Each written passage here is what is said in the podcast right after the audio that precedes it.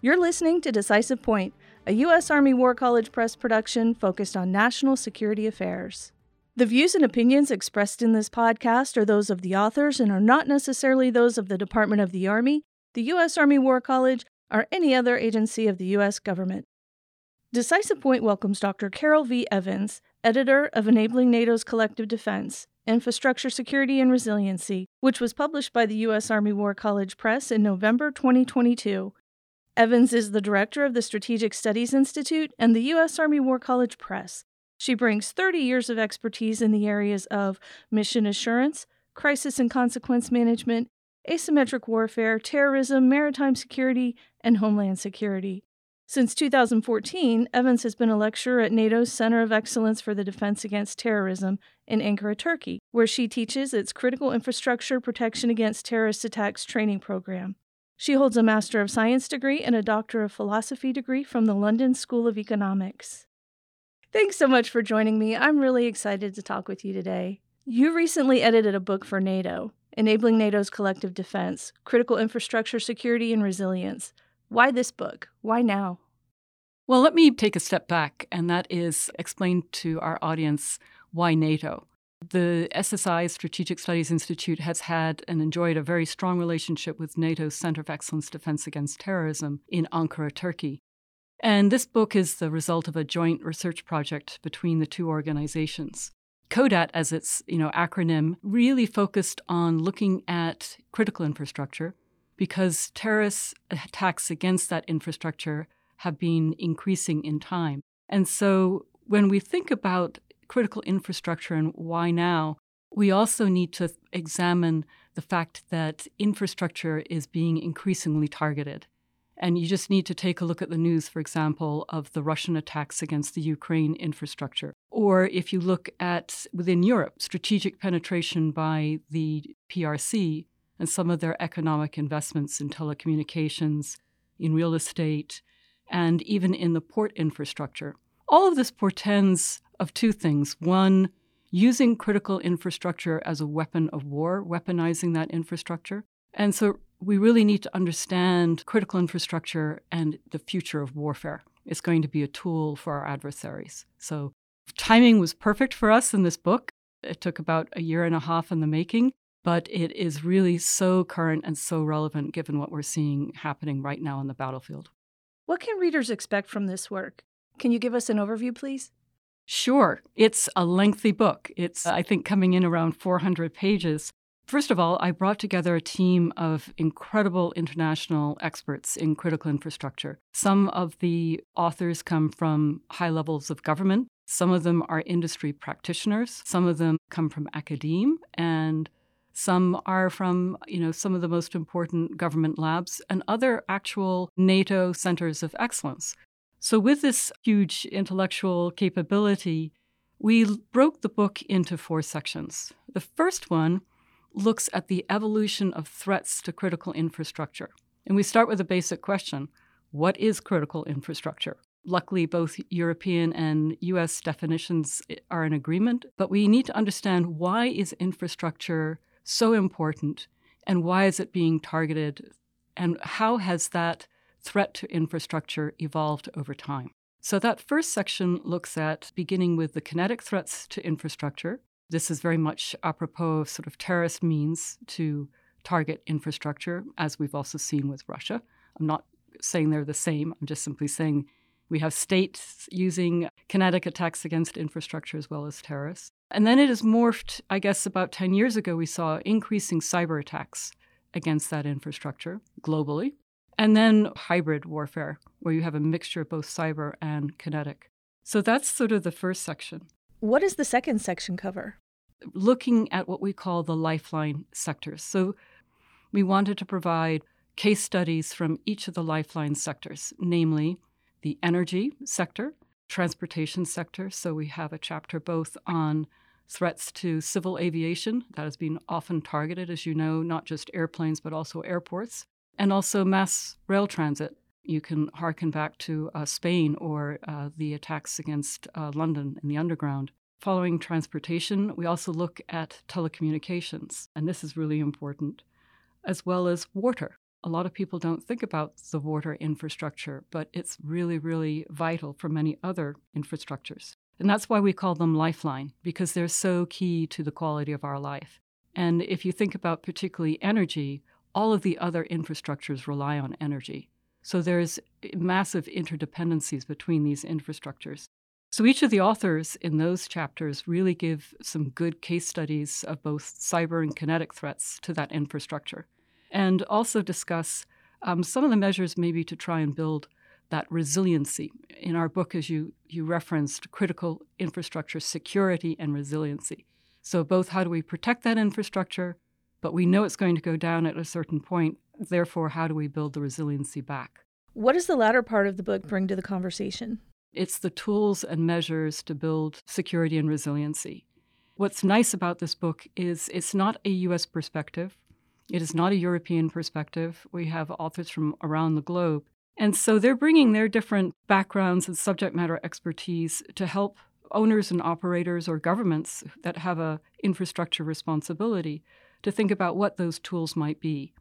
So we first start with looking at both US and European frameworks, critical infrastructure security resiliency frameworks. And what are then sort of the key policies? What are some of our key organizations? For example, here in the United States, it's the Department of Homeland Security. Um, CISA is the key organization. And then what are some other types of best practices that we can use, such as information and intelligence sharing? So, policies, practices, organizations, and how those frameworks have really helped incentivize both the government and private sector to work together to build security and resiliency. Some other tools are modeling and analysis of critical infrastructure interdependencies. As I mentioned before, you know, energy, water, all of those sectors are very interrelated and interdependent. And so we need to understand if you're going to lose, say, one part of your grid, what are the cascading impacts? you need to have a good sense of that situational awareness because dollars are scarce. So, where can, if you're an owner of infrastructure or if you're a government that needs to incentivize private owners, where are you going to put those dollars? So, you have to understand where the risks are greatest to that infrastructure failing. And that, that whole subject of risk is another category that we look at in terms of the tools. How do you conduct security risk assessment? how do you develop a risk management approach? And that particular chapter provides people, government, and industry with some of those best practices to develop their own risk programs. And then finally, of course, you have to talk about infrastructure and protecting it from cyber risks. So, cybersecurity is a big chapter, and that chapter focuses on the need for really good cybersecurity hygiene when it comes to industrial control systems, also known as SCADA systems. Here, the author does a really great job of explaining why SCADA is subject to such vulnerabilities. Often, companies or infrastructure are using their business enterprise networks and are connecting those to their operational side where the SCADA exists. So that opens up uh, vulnerabilities for penetration and attack. So, threats, you know, lifeline sectors, and then the tools to build security and resilience is really what the book is all about. You touched on this a little bit earlier. In addition to editing this work, you contributed a chapter as well Hybrid Threats to U.S. and NATO Critical Infrastructure. I'd love to hear more about it. My chapter really focused the reader on why should NATO or why should Department of Defense care about infrastructure.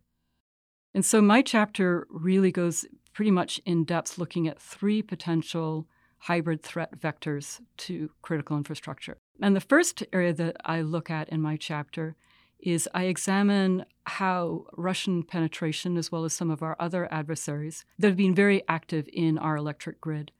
And as a consequence, that infrastructure can be compromised.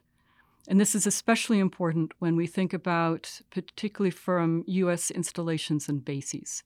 We are reliant on the private sector to provide our power.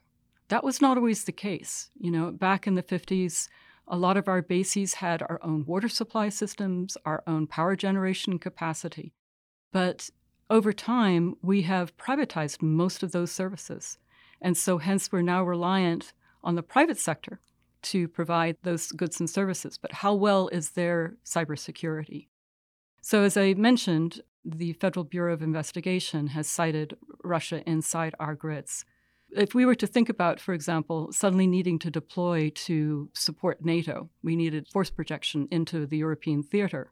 If our bases go down, that's going to interfere with our troop movement. Or if we're along our rail systems, or if we're in ports where we know that those can be compromised, how will we successfully sustain a force projection movement of some particular size and scope? So I show how that's a, a key vulnerability for us. The second area that I look at is how our adversaries are targeting the logistical infrastructure within NATO itself.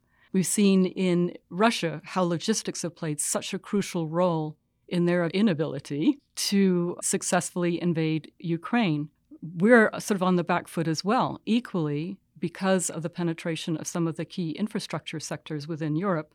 Our ability to sustain ourselves and to mobilize within the theater, it can be very much compromised. So I go into quite a bit of detail there. And then the final area that I look at is the strategic investment by the People's Republic of China into the European defense industrial base. Chinese companies are now owning big swaths of many of the ports in Europe. There's a lot of Chinese investment and ownership, particularly in the southern part of Europe, in their electric grids. But also, when we think about supply chain resiliency, the Chinese company Huawei has been very active in terms of trying to sell telecommunications equipment within Europe. All of this portends then to when we need to fight a war with NATO in Europe, is that infrastructure going to be there when it's largely owned and controlled by foreign adversaries? So I think this is a really important wake up call, particularly for a number of countries that haven't been as attentive to the strategic penetration by the Chinese in their own infrastructure. I then conclude my chapter by looking at um, some of the measures NATO has been doing to redress some of these issues. Building capacities, such as NATO's Center of Excellence Defense Against Terrorism and, and leading the charge there, but building other centers of excellence. For example, more recently, again in Turkey, we have the establishment of the MARSEC, Maritime Security, and they too are looking at the protection of maritime infrastructure. So, a lot of organizational capacity ongoing, and as well as the European Union taking a harder look and passing not so much regulation but guidance to their member countries to review purchases of their infrastructure much more carefully and with great consideration. You have an upcoming launch event for this book. How can readers participate or even watch it after the launch? We've organized some of our key authors to provide short overviews of their chapters. We will be taking questions I'll be actually serving as the moderator, so we, we hope to have a very good uh, discussion. Mr. Ron Bierce has written a lot on the policy frameworks. Uh, Mr. Chris Anderson is going to talk about his communications chapter. Teresa Sabonis-Helf is an expert in energy, and she's going to be talking about the Ukraine case. And Steve Bieber is an expert on waters. So it's going to be a dynamic uh, and engaging panel, and I would look forward to everyone being able to download and watch it. I'd like to interject listeners, you can find the webinar at ssi.armywarcollege.edu. There's also a link to it in the show notes. There's a lot to unpack in this book, and just thanks so much for sharing it with us. I appreciate the opportunity. If you'd like to learn more about NATO's infrastructure, security, and resilience, download the monograph at press.armywarcollege.edu/monographs. If you enjoyed this episode and would like to hear more, you can find us on any major podcast platform.